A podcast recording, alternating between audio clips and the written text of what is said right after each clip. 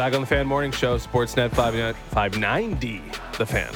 Justin Cuthbert, Nailish Forfar. Is this an extended break for the Toronto Maple Leafs? No, I what thought are there, they all days had. between? I thought they all had a CBA. yeah, they all have a, they all have a man, they all have a break. bye week, five days. And everyone and like a lot of teams at bye weeks going into the weekend. It, it just certainly seems like this might be a day or two longer. It feels like this is working out well for them. I think We'll see. They might be. they didn't have to play Thursday. They also had a light week leading up. Anyway, they're getting their rest and relaxation. Even Mitch Marner's getting his rest and relaxation after an interesting weekend over there in Sunrise. To talk about that and more, we have Sam McKee, producer of Real Kyper and Bourne, and of course, co-host of Leafs Talk on Sportsnet 590 The Fan, and our insider. Brought to you by Don Valley North Lexus, where you can expect excellence online and in the showroom. Visit DonValleyNorthLexus.com. What's going on, Sam? Good morning, friends. How are we? Yo, you're our insider. Oh, No wow, pressure. It's amazing. I have, I feel zero pressure at all. Um, I'm really happy to be joining you guys tonight, today, tonight, whatever the hell time it is.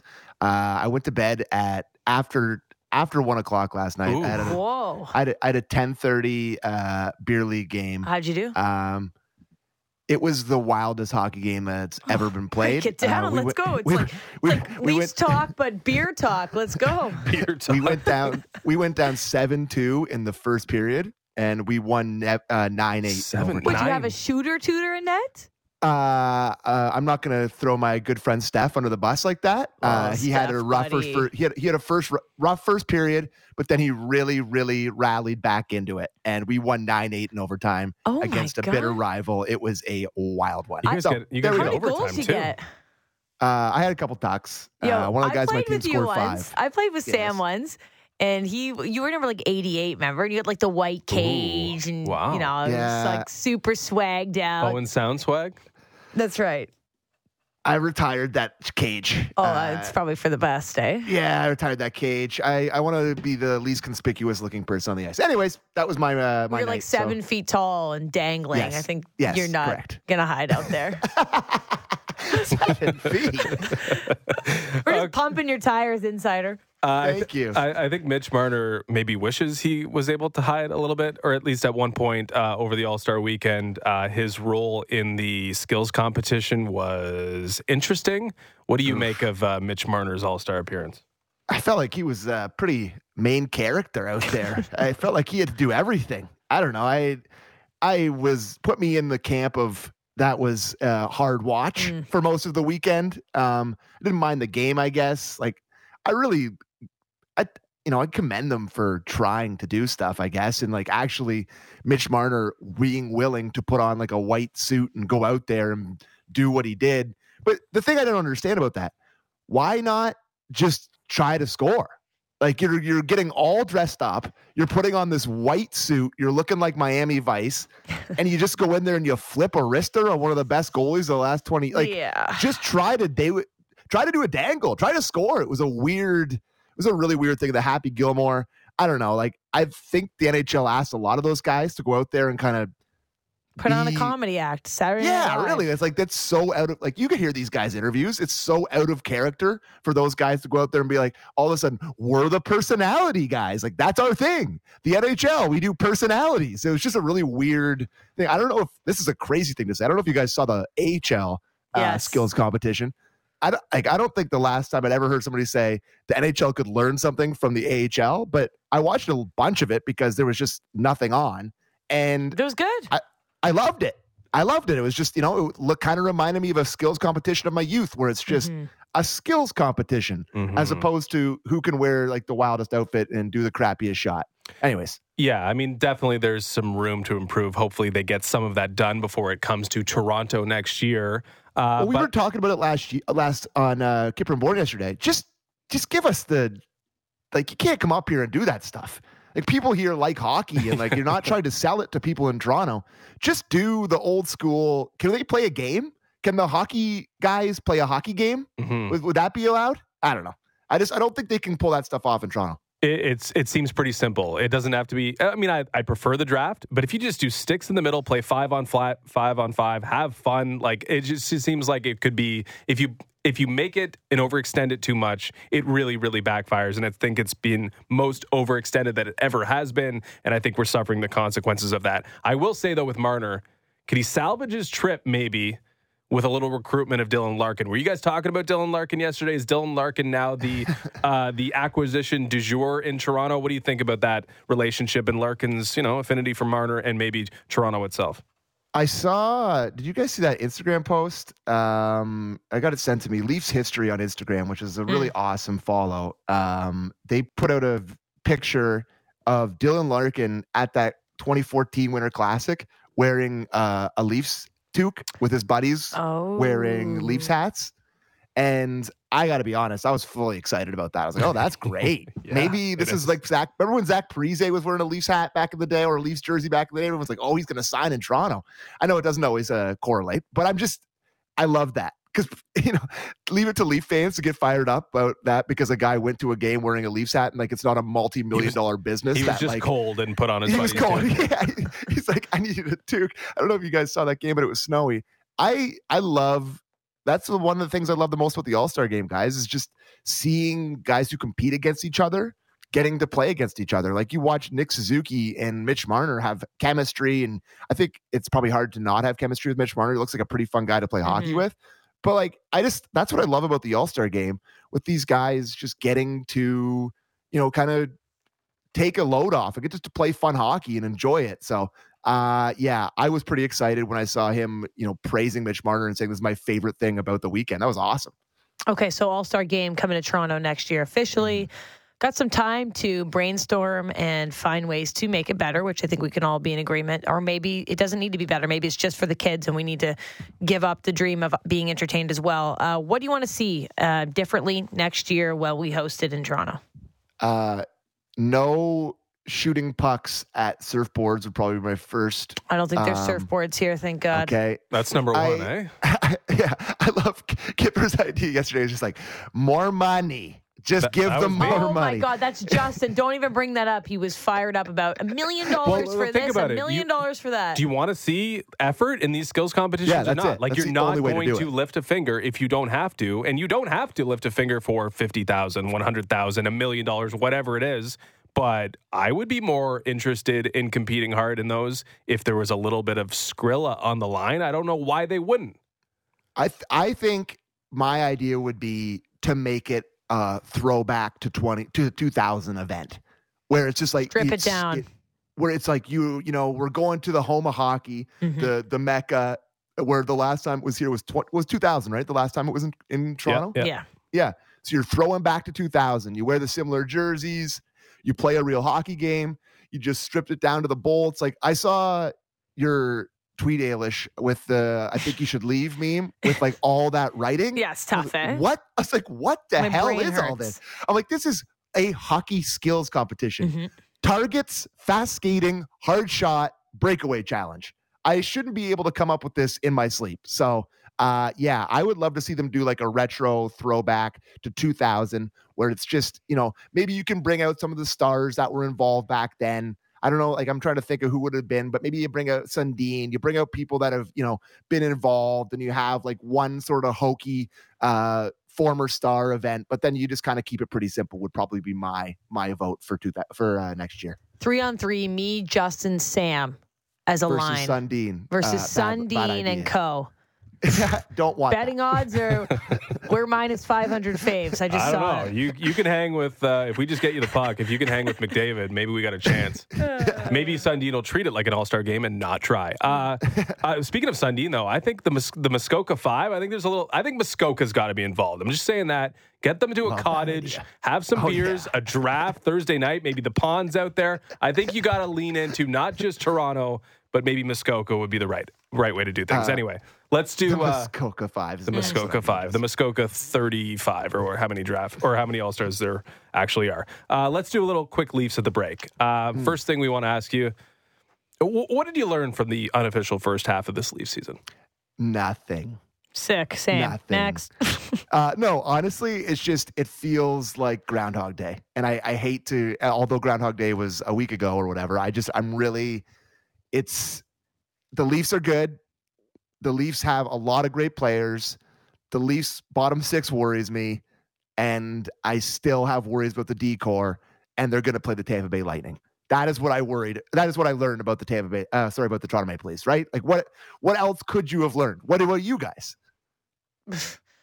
I, I think we're in the same boat that nothing matters till the to the playoff. I think I learned more about how surprised I am about the Boston Bruins. Honestly, like how Yeah. we we saw that game last Wednesday. Was it where I mean, obviously there were some missing pieces on the Maple Leafs side, but you guys set it up as well in your show. Is like where are the Maple Leafs better than the Boston Bruins? And it was a very small list or nothing on the list. And I guess that's a, a little bit of looking outside the Leafs bubble at this team and maybe realizing it's that true, what's going to happen around this trade deadline is maybe more important than we thought.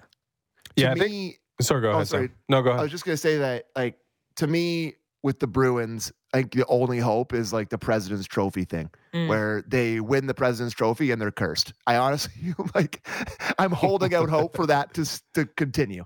'Cause I think the last time a President's Trophy team won was 2013, and it was the Chicago Blackhawks with um when it was like that short Half year season, for yeah. the lock the Mhm. lockout. So that is legitimately my only hope with the Boston Bruins because every time I watch them play, I'm like, oh my god, this team is so good. There's everything about their team is good.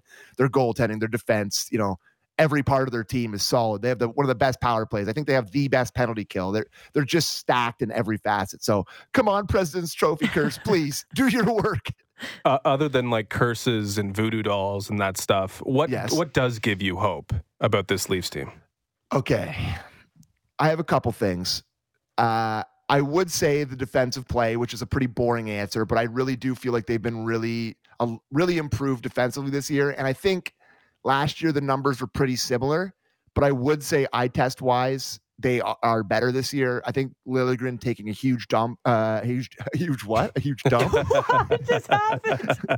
uh, I got. I haven't had my coffee yet, so that's not going to happen. Oh, well, you Have haven't, had, taking a huge you haven't had one of those either then. having have, uh, having Liljegren take a huge jump has been a huge part of that. But I, I honestly, the biggest part that gives me hope is you can't lose in the first round again, right? Like at some point, this team is gonna get a bounce off of somebody's foot and into the net, and it's not gonna be a kicking motion. Or at some point, Andrei Vasilevskiy is gonna, you know, tweak a knee and not be superhero. Like at some point, you know, Kucherov's not to play perfectly. Like there, I, I know unless it's just like complete bad luck. And this is just cursed franchise, which I will listen to. And there's part of me, you know, of bringing up curses and voodoo and whatever. like there is that part of it with the Leafs. Like some teams are supposed to win, some teams are supposed to lose. I understand that. But at some point, guys, you think that this is going to change. Like you think you're going to go into a first round series against a team that you were really close with last year, and it was one bounce here, one bounce there that ended up uh, having you lose. I honestly just the thing, great thing that gives me hope is the law of averages. I can almost one of eh, go ahead. I just say I could almost see Kyle Dubas saying what you just said. Like at some point, guys, you know what I mean? Like Mhm. it almost seems like that's their strategy or that's their the way that they look at things. It's like, well, eventually it's got to work out for us. It seems like I don't know if they've been you know overly proactive in fixing what ails them. In fact what i see is a double down on strategy more gambles with the with the uh the goaltending and just the hope that what you have built what you thought you knew will eventually work. And i do think that's a dangerous game but i don't think they're wrong per se. No, I listen. If you're Kyle Dubas, they think this is frustrating for Leaf fans. I can't even imagine how frustrated he must be Oh, yeah. about about this about this team because he's built a team that finishes top five in the league every year. They are, you know, a consistent regular season powerhouse, really well coached. Just and you draw Tampa Bay in the first round uh, again this year. You've had the Bruins a couple times. You lost the Habs in stupid fashion. Like you just think of all the things that have gone against this team, and I don't blame him, but I do blame him for not, you know, changing things up. Like I know he changes the bottom six or whatever, and you, you but the the core is what it is, and you're never really going to be a different philosophy as long as those four guys are sort of intact. I I understand why he doesn't change it, but at the same time, I completely understand every Leaf fan that doesn't like him's frustration. I'm I've got a lot of I got a lot of thoughts just on what you know because he doesn't have a contract next Mhm. year, and I'm very afraid of the unknown. Like I I've gotten used to a sort of standard in the regular season and just expecting this team to be good. And that's so crazy to take that for granted because so many Leaf fans do now. But at the same time, if they don't get past the first round, I think you have to have a fresh set of eyes, which is an incredibly scary thing. Like I'm really, really fascinated to see how this Kyle Dubas story develops. Do you think those can be um, can can that be something that doesn't affect how the Maple Leafs look at the trade deadline? Like, can that be just like um, removed from the situation? Can you make trade deadline moves and put all that on the table when you don't have a contract? Like, do you believe in that ability to do that, or is there still maybe a ten percent pondering the back of your brain about, well, what's next for me? I think I don't. I think it's human nature, Ailish. Like, how do you not think like that? I understand that he's a very professional guy. He's the general manager of an original six team. I understand that. But like, mm-hmm. how do you not have that little bit of, well, I better get it this year mentality in the back when you don't have a contract? It's just human nature. I would never blame him for making a big move if he's just like, I know that like people make big swings to keep their jobs all the time in hockey. It happens all the time. Uh, what did uh, Koskinen getting Edmonton as Peter Chiarelli's last signing. It was like he got like ten million dollars for one of the mm-hmm. worst goalies in the league. Like these GMs do crazy stuff to try and cheap, uh, keep their jobs. So it's human nature. I, I, wouldn't blame him for trying to go more all in because he doesn't have a, uh, a contract for next year. Um, all right. Speaking of going all in, what are your expectations at the trade deadline, or is there something like? That you're really wishing for? Maybe out, we just did our fake Raptors trades. There's a couple of them that were a bit outrageous. Is there? Boy, is there the Raptors some? are oh god exciting right How much time you got? Eh? But oh uh, deadline god. expectations and maybe like the big white whale. Um, my expectations are uh, Timo Meier and Jakob Chychrun. Oh, yeah, and, no problem. Rea- and reality is going to be like Sam Lafferty and Jake McCabe, probably. Honestly, I I would love to see this team make a massive swing, but it's just uh, the beloved salary cap just makes it so impossible. A, you know, it's it's one of my hobby horses. Me and Gunning beat this horse to death, but it's it's what do people like? They like player movement, they like transactions, and you just can't it can't happen. Like the Leafs are one of the most popular teams in the league. And can you imagine the coverage if they were able to just be like, yeah, you know what? We don't care. We're just going to trade for Erik Karlsson and have Erik Karlsson on our team and go into the luxury tax and pay extra money and whatever. I just feel like people want them to make a big trade. Like the Timo Meier thing, he's an absolutely perfect fit, right? But what, how the hell are they going to do that? There's no way they can sign him next year. We know what Kyle Dubas does in terms of rentals. He doesn't necessarily love the rental situation. Got burned really bad with Nick Foligno on that uh, similar situation. I just think that they're so hamstrung with what they can do it's probably going to be like a Jake McCabe and maybe a guy from a bottom six somewhere else, and they're going to go into the playoffs and it's going to be on the top six again. So I know that's pretty, you know, depressing and not that exciting and not what everyone wants to hear, but I just really have a hard time picturing them making huge swings at the deadline. Should they grab a goaltender too? I mean, Ilya oh, Samsonov has proven himself how much to time be. You got? yeah, I mean, it's just the, the Matt Murray factor. Like I, I, I feel like, well, th- talk about learnings, or at least like the, the lack thereof when th- talking about learnings. Like we've got confirmed opinions, and the opinion on Matt Murray coming to the season was that he's unreliable, and he's proven to be unreliable here. However, Samsonov has played probably better than anyone really could have expected. Still, it seems like you might need help back there. Yeah. Uh, Matt Murray does not seem like the most dependable, to say it lightly. And that I think the perfect sort of uh, example of that was when he was supposed to start and he literally went out and warm up and then made his you know red hot goalie go in there on a Friday night with and then the Leafs gave out one of the worst performances and your red hot goalie not lets ideal, in six, lets in six goals on a Friday night against a divisional rival. I thought that was not a pretty situation for Matt Murray. I didn't blame anyone else, I guess, but like I was bullish on Matt Murray coming into the year, one of the only people I thought I was going to get to ride my my victory horse around Toronto, being like, look how smart I am. But it's just it's just kind of happened the way I thought was a lot of people thought it was going to happen, right? Just uh, one good stretch of hockey and mixed in with a bunch of completely uh, inconsistent and weird things that he's done. I think they should probably get a goalie, but unless they LTIR Matt Murray and they just kind of pick up a cheap guy, to me, I'm not spending assets on it. I think you just kind of got to hold your nose and go with Samsonov and hope that he is good as opposed to, you know, falling off a cliff like he has in years past. So it's not a pretty situation with the goaltending, but there's a lot of teams around the league that are kind of just weird goaltending situations too. I just, goaltending to me, if I was a general manager of a hockey team or a coach of a hockey team, would just keep me up at night. It's just the most unpredictable, weird sort of it's just so hard to quantify. And there's like four or five really good ones in the league. So you just got to hope that your guy gets hot at the right time.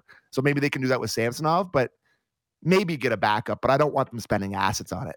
And ultimately, despite how well Kyle Dubas has done constructing this roster, you set it top five consistently. You can bank on it. If you're holding your nose with your yeah. goaltending after the seasons they've had and the mistakes they've made with that position, it just feels like that's grounds for dismissal, doesn't it? Like well, as good I as think- the job he's done, eventually you got to start making the right decision with your goaltender because that's success and failure right there.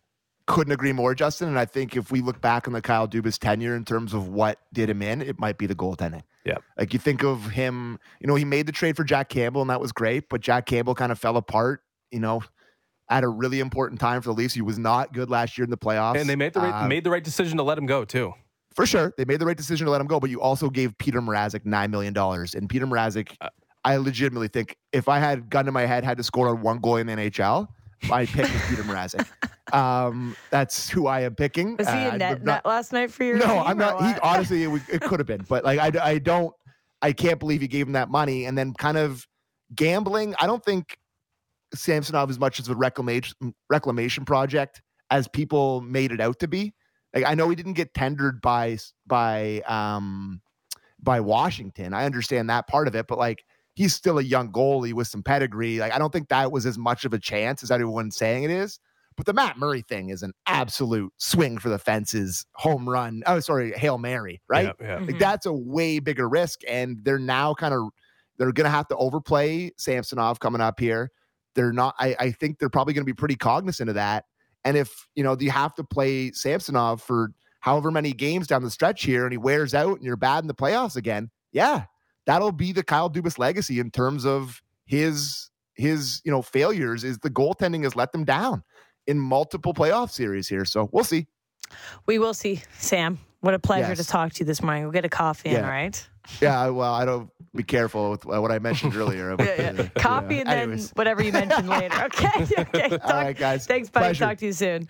All right, Sam McKee, producer, Real Kyper and Bourne, host of Leafs Talk, and our insider brought to you by Don Valley North Lexus, so you can expect excellence online. And in the showroom, visit DonValleyNorthLexus.com we got to pick this up because we got we can't make the deputy commissioner of the NHL wait. No, from McKee to the deputy commissioner. Let's get this. Let's get it wrapped quickly. Something to chew on, right? Yeah, time for something to chew on. Brought to you by Great Canadian Meats. Yum yum yum. Okay, so I don't know if you've ever heard of the uh, Madden Super Bowl predictions. Of course. And I've been doing it every year since 2004. The folks at EA Sports trying to predict the outcome using Madden NFL. I don't know if you have seen. I haven't. Well, let me tell you Get your who's winning the betting Super Bowl? odds out. Madden NFL 23 predicted that the Philadelphia Eagles mm-hmm. will beat the Kansas City Chiefs in the Super Bowl by a score of 31 to 17. That's kind of how I see things. Oh, during this simulated Super Bowl, Madden predicts a huge game from Eagles wide receiver AJ Brown. Mm. He went off in the video game for eight receptions and 114 yards and a touchdown. Get your MVP bets in. But on the other side of it as well, Pat Mahomes went 29 for 39, 249 yards and a touchdown. 249, eh? It's kind of low. And the Super Bowl MVP? It's got to be, well, is Jalen it Jalen? Is it Jalen? I don't think Jalen's winning it. Well, we'll see. That might be in our prop bet that we're coming up. How close is EA Sports uh, Super Bowl? Or sorry, it's Matt. Yeah, it's Madden is EA Sports Super Bowl predictions. We'll see. All right. That'll all be uh, at 8.30 in the Wake and Rake. So send that in at 595.90. We're going to take a break. Got a big guest, Bill Daly, NHL Deputy Commissioner on the other side. The NHL All Star Games coming to Toronto. Why? Why now? What are we looking forward to? That's next with Justin and Ailish. Breaking down the top stories in hockey and Elliotte Friedman every day. The Jeff Marek Show. Subscribe and download the show on Apple, Spotify, or wherever you get your podcasts. All right, we're back on the Fan Morning Show, Sportsnet 590, The Fan, Justin and Ailish on your Tuesday morning. Maple Leafs back in action on Friday, but we are still living in the All Star break vibe here in Toronto, knowing that in 2024, officially the NHL will be headed over the border up here to our fine city. And to talk about that and more, Bill Daly, NHL Deputy Commissioner, joins us this morning. Thanks for coming on the show. Good morning. It's Happy a, to be here. Oh, we are just so excited up here to have the NHL All Star Weekend coming to our fine, fine city. Um, what was the decision behind this? It's been since 2000. We've been anxiously awaiting. Why is the time now to come on up to Toronto? Yeah, I, I was asked that question a couple of times this weekend, as you might imagine, um, and you know, I think my answer was really it's it's time. Um, I am old enough to to remember uh, and was part of the the 2000 All Star uh, game in Toronto. It was a fantastic event. Um, we're 24 years later, and uh, it's going to be a fantastic event again, and in in kind of a different way. I think uh, I think our our, our people who who uh, organize the yearly All Star game have been uh, very very creative and and uh, will continue to do so. So we're really looking forward to being in Toronto. So, what was the feeling leaving South Florida, assuming you have uh, left South Florida? Was it a massive success? I mean, sponsorship and all that stuff, like you know, cross the T's, dot the I's. But is there is there a feeling in the NHL office that some things do need to be freshened up a little bit? um, it's a it's a great question. Uh, we're actually going to have a, a, senior executive debrief today on on all elements All Star. I would say that overall we're very very happy with uh, with how it went this week uh, this weekend. Um, you know the community engagement, the ways in which we uh, we made. Uh, waves in, in South Florida and connected with the community were were um, were great. Uh, we had a, you know, I think the players had a good time. I think uh, all, all the people who came to the event, uh, both events, really had a good time. Um, there's always areas of improvement, and uh, I think I, I think there are ways we will look to freshen it up. But uh, but I think um, overall we're very pleased two of the players that were at the event were two, probably the most important of uh, certainly the Gary Bettman era, and of course, as long as you've been in office, that that being Sidney Crosby and Alexander Ovechkin. Uh, I know you guys are always, you know, looking forward and, and looking at the next thing, but have you had a chance to reflect on the importance that those intersecting careers have had on the Gary Bettman era in the NHL uh, in particular? Well, I mean, I think they're always going to be identified together. They came in the, the league together, um, uh, different drafts, but same year that came in, the first year after the the year long work stoppage when uh, major changes were made to the game. I think uh, I think all of our younger generation of players today um, grew up really idolizing these players and how they played the game. So uh, I think we're starting to to uh, really appreciate their historical significance. Um, they really uh, marked uh, a new chapter in NHL history, and it's been a very successful chapter. So that new chapter that maybe we're living in or looking forward to, how do you describe the level of interest in the NHL right now? I know we've seen revenue talks, and I know we've seen viewership conversations over the last while. Is it in- increasing, declining, swelling? Is there an influx of, of new viewership in youth that you've seen, especially with the you know the rise of social media and such?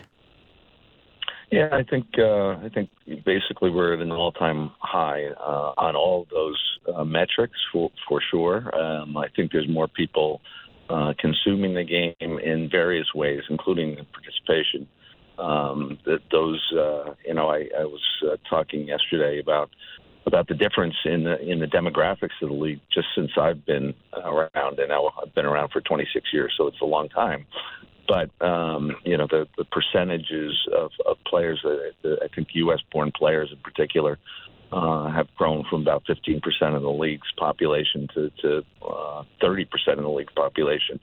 Um, uh, and so the shifting demographics have been a, a, a major thing. But I, you know, again, it's uh, it's uh, hockey's never been more popular. Um, that's not only uh, in the United States, but also, uh, I believe, in Canada and, and European countries as well. So it's been a uh, we're in a, we're in a good era right now for for sure for the growth of the game. What do you consider the biggest issue facing the league right now?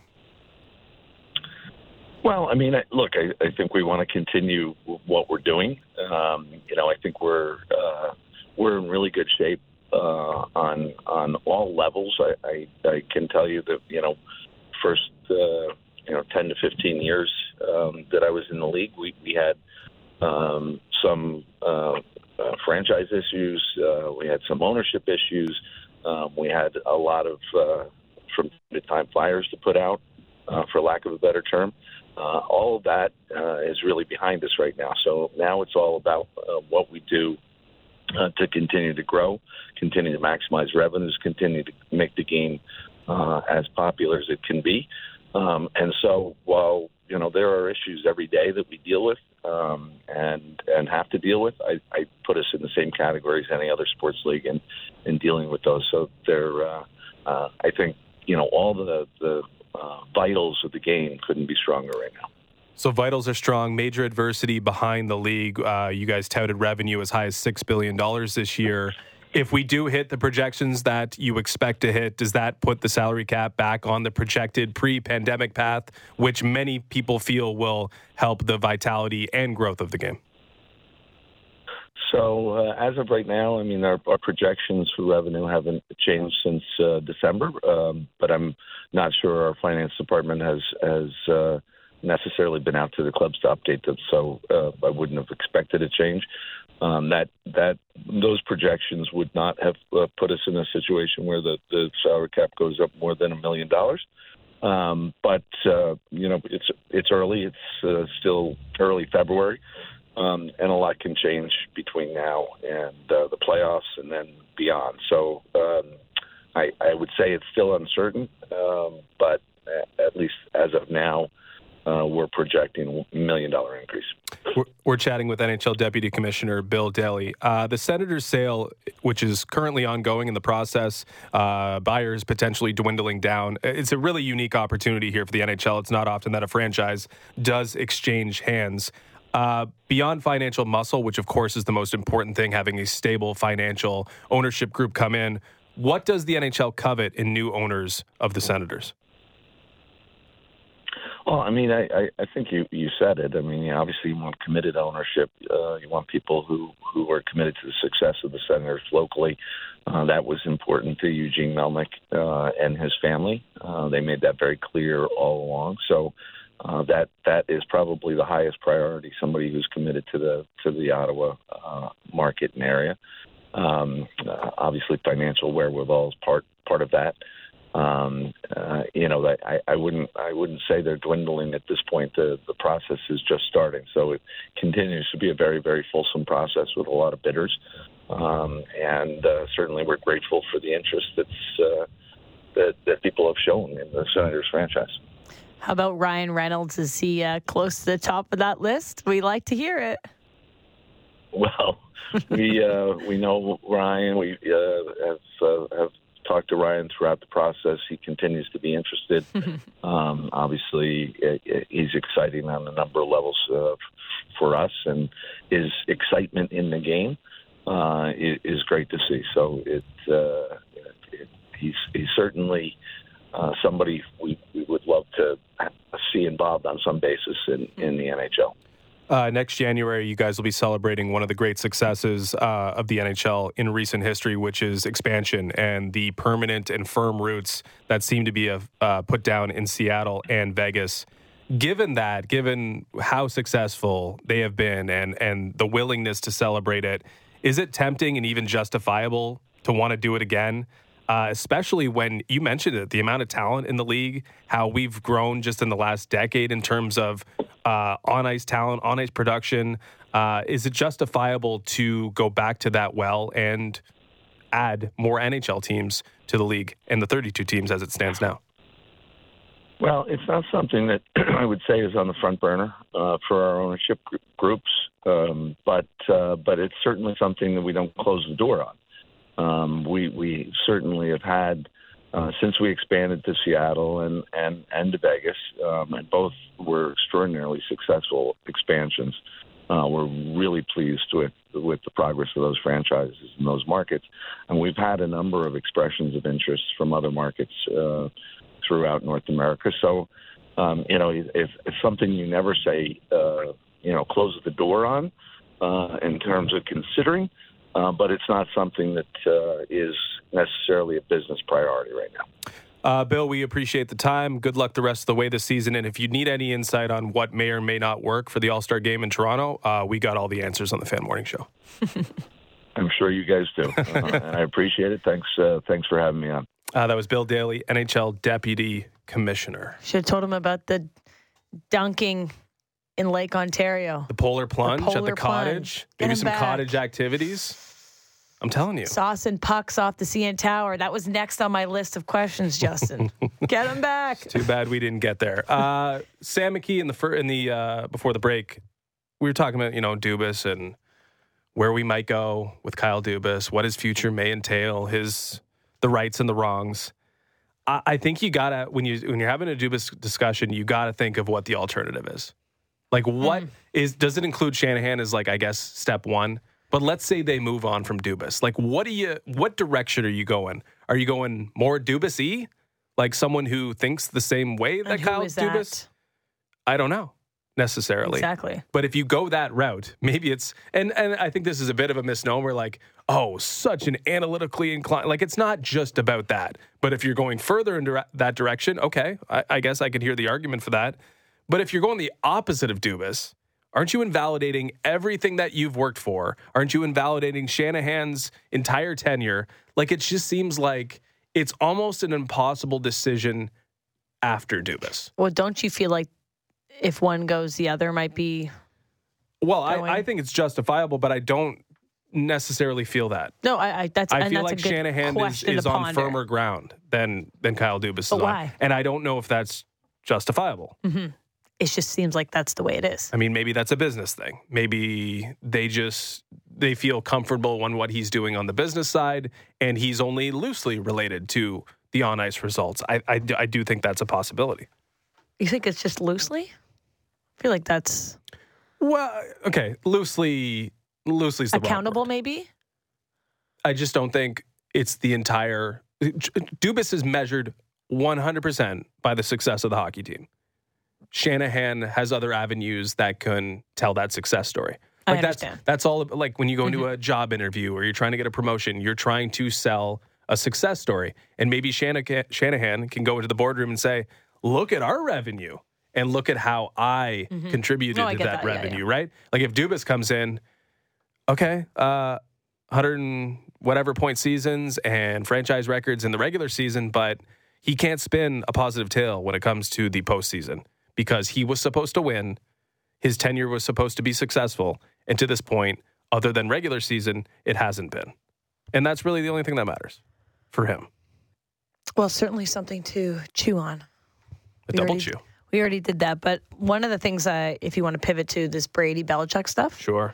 Um, okay, so we were going to mention this in the chew, but we had to speed her up, so we'll circle back here. So we know Brady and Belichick have had a little bit of a quiet falling out to the end of their careers after or after Brady left the Patriots. I mean, um, we remember when he moved over to the Bucs, there was no mention specifically of the Patriots and Belichick in his time with the organization. That was certainly something that everybody circled and wondered why, and if it was a reason consciously to make that decision. I believe it was. It's Tom Brady. Um, and then now with his retirement, there was beforehand some rumors that maybe he'd go back. And now, is he going to retire a Patriot or not? There's lots of questions. Well, in his Let's Go podcast this week, There's a lot of bad podcast names, by the way, but that's the worst. you think? It's, it's not good. Let's I- go. Did he like scream? Let's. We know he did that like, Yeah. thing on the field. Did he scream? Let's, go? Let's go. But everyone does that. Uh, Well, Anyway. it's his now. Um, Let's not. If oh, okay, it featured some interviews with some of his former teammates and some A-list celebrities. However, That's your bet. Bill Belichick himself dropped by in the podcast to speak with Tom Brady. Okay. Very rare situation has occurred. We have a clip of them reflecting on their time together Okay. and on their career.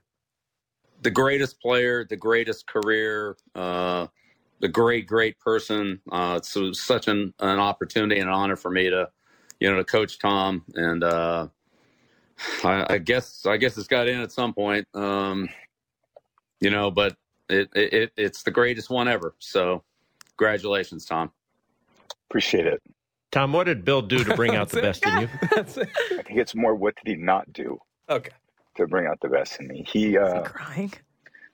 you know, I, everyone always says I was just very lucky. I mean, I think part of it, you know, I came into my uh, career and got drafted by the Patriots. I always joke, you know, I had no an idea where New England was when I got drafted. I mean, I flew into Providence, which really confuses you if you're coming from the West Coast because I'm like Boston, oh Providence, and and uh, you know, it was Coach Belichick's first year there, and you know, we came in together, and I always think for so many young players, you know, who's going to be there? Anybody could get drafted to a place. Who's going to turn you into something? Who's going to develop you? Who's going to take you under their wing? And sometimes it's a player that does it. And I definitely had a lot of players do that. And obviously, um, I had someone that really saw something in me that, you know, not a lot, a lot of other people did. This is how I know Bill Belichick's done. Wow, that's quite the. He's lost it. He's that. lost his fastball, Oh, yeah. man. Old Bill, Yeah, you're right. Bill Belichick, He was Super Bowl really Belichick. He's not kissy-kissy. doing this. He's not kissy kissy. Bill can't be kissy kissy, and he is. Fade the Patriots. It's over. Wow. The Belichick era is over based on that alone. All right. Tom's done. Bill's done. Well, besides not coming on the podcast, I don't know how else that would have went. What you do know, you mean? Like if he like, what else was he supposed to say on no, that podcast? he- we do, well, we didn't need a, that, That's why I think he's done. He went on Mm-hmm. the podcast. What we needed, if Bill still had it, Bill would have an awkward exchange at like the ceremony with Tom, where you kind of think they still hate each other. That would mean he's still the coach that he used to be. Well, speaking about if they still hate each other, Brady tries to put an end to the whole Brady versus Belichick narrative in this next clip we're going to play. So maybe like extending the olive branch, maybe there's a partnership in the future, Justin. Mm-hmm. Let's play this clip. I think for me, there's nobody I'd rather be associated with. And I think that from my standpoint, I think it's always such a stupid conversation to say, you know, Brady versus Belichick, because in my mind, that's not what partnerships are about. Coach couldn't play quarterback and I couldn't coach. And I think the best part about the best part about football is, and the coach says it a lot, do your job. And he asked me to play quarterback. He didn't ask me to coach. And, you know, I didn't want him playing quarterback. I just wanted him to coach. I'd seen him throw, so he definitely wasn't playing quarterback. He, uh, I think it was. It's it's such Okay, a this is stupid. awkward. In my view, Yeah, it was just see? people always trying to pull us apart, and I don't think we ever even felt that with each other. We never were trying to pull each other apart. We actually were always trying to go in the same direction. And I think when we were in New England for 20 years together, you know, it's tired. They get tired of writing the same story. So, you know, once they write all the nice things and championships and this, and then they just start going, well, this works. Let's start trying to divide them. God, I think I, I rolled my eyes four times during that clip. Mhm. Too much? I think they're trying to prove something that's, you know, fabrication. There was there was there was issue. You don't think they sound and like there's going to be besties? issue. They just said it outlined 20 years. You're not going to have a perfect marriage between two competing assets Mm-hmm. for over 20 years. And if it was harmony, perfect harmony, then why would he have ever left? Did he see the writing on the wall? Did he see Bill losing his fastball? Maybe. There was He's a lot of there's actually a lot of Brady news. I, I hope the Brady news kind of like I are we doing more this every Brady day? news for you. What's the other Brady news? I got two more items for you. Okay, um, that he announced he won't be starting his work at Fox until 2024. Definitely one of them. Okay, so Just hold off on that $375 million. and that's what I think makes sense. Obviously, we're going to get the broadcast booth next week, or this weekend. No, but for the 2023 season, So I could see being. And when he retired last week, my first said my first thoughts were take one year of your life, okay? he's going to be in Thailand. Go to Cliff Bali Kingsbury. with Cliff Kingsbury and his hot girlfriend. It's a good. just, that's a good double date. Yeah, It's a good looking double date. just do some Zen yoga, have a couple Hang out in your underwear. acai bowls. Yes, that's part two. Is scrolling Twitter yesterday, and there's a photo of Tom Brady with his hand on his junk in a pair of boxers Yes. on his bed. I had to. What was that? Tom Brady I had to like triple check, and it's him.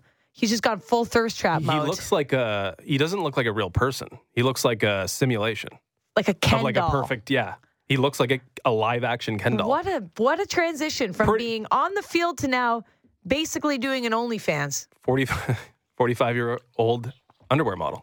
Anyway, he's Good for promoting him. his I own underwear line. Like, I don't I don't really get behind the Botox and all that stuff that seems to be happening in the the face region. But that's that's uh, the best advertisement for the TB12 method, I think. 45 years old and shopping underwear like that. So he's got a, a bunch of news drops in one little day. I'm sure that won't be the rest of it because Super Bowl's coming Oh, around we'll, the corner. We'll have a Brady nugget every day, and it's going to be, mm, in some people's mind, more interesting than the actual Super Bowl coming up on Sunday. That's right. Um, speaking of the actual Super Bowl, I got one more piece of information for you. Okay. Um, there's a fan on Reddit who has famously picked 15 consecutive Super Bowl picks incorrectly. And no, it is not Justin Cuthbert. Oh, incorrectly. Incorrectly. Okay. I mean, that's All that's money- a talent in itself. All money Like, I line could have done that. straight up lost every single one. It's Mm. basically impossible to do, but yet they have done it since 2008, which we know is and this is when they know the result, like they know the two teams in the Super Bowl. Sorry, yes. Okay. They know who's playing in because I've Super seen Bowl. ones like oh, projecting the Super Bowl champion for this many years, but you know, No, they they wait till there's a actual okay, pick, and they've gone 15 in a row. okay, who do they have this time? Well, they have the Eagles, which is the opposite narrative of They what the Eagles losing. they have the Eagles winning. Okay, This person picks the winning team and has been wrong every single time. so the Eagles are going to cough up the Super Bowl to Patrick Mahomes That's and the Kansas right. City Chiefs. Okay, just more to more to chew on. But we got that's so the opposite of what today. the Madden cover would be predicting. Is Madden thinks that they're going to win, and so Well, this guy Madden's thinks that they're going to win and they're going to lose. Well, there's a Madden curse. So at this point, it seems like a coin toss. Okay, nobody knows anything. I think it's going to be a very competitive game, and some people will be right, some people will be wrong. Two great teams going after going after it. Maybe the greatest player on the planet versus maybe the best, best, most balanced team. Someone's going to be wrong. It's probably going to be me and the guy who gets it wrong every year. It might be you, the Reddit user. I am on the Eagles. Okay, we're going to uh, give away tickets here before we take a break and speak to Alex Wong on the other side. Chris Stapleton's coming to Bud Stage this summer on August 17th, along with Marcus King and Warren Treaty. And we're giving away tickets all week long. All you have to do is tune into us here every day this week. Send in the code word at 59590 for your chance to win a pair of tickets. And today's code word is Broken Halos. Text Broken Halos to 59590 right now for your chance to win. We're giving away another pair of tickets tomorrow. Tickets will go on sale to the public at Friday at 10 a.m. And I have already pinpointed that in my calendar with an alarm hmm because I will be trying my bestest to get these tickets. Your summer concert schedule is 'Cause I quite quite loaded. Truly cannot wait for this concert. So that's Broken Halos at 59590. I am available that evening. Right on. anybody's interested, send me those tickets. Um, all right, Broken Halos, best of luck. We're going to take a break. We got Alex Wong on the other side, talk about his new book, which is coming out in October, which he's officially completed. That must be a great feeling. I don't think I've ever accomplished anything of that sort. And we'll have a little Alex Wong chat, and then Sarah Nurse joining us at 8.30, followed by a mini wake and rake. So send in your picks, 590, 590. No Toronto sports, but you can round up the NBA, the NHL, and Neil already has a WTA pick in the text line. So stay tuned for that. So on the other side of the break on the Fan Morning Show.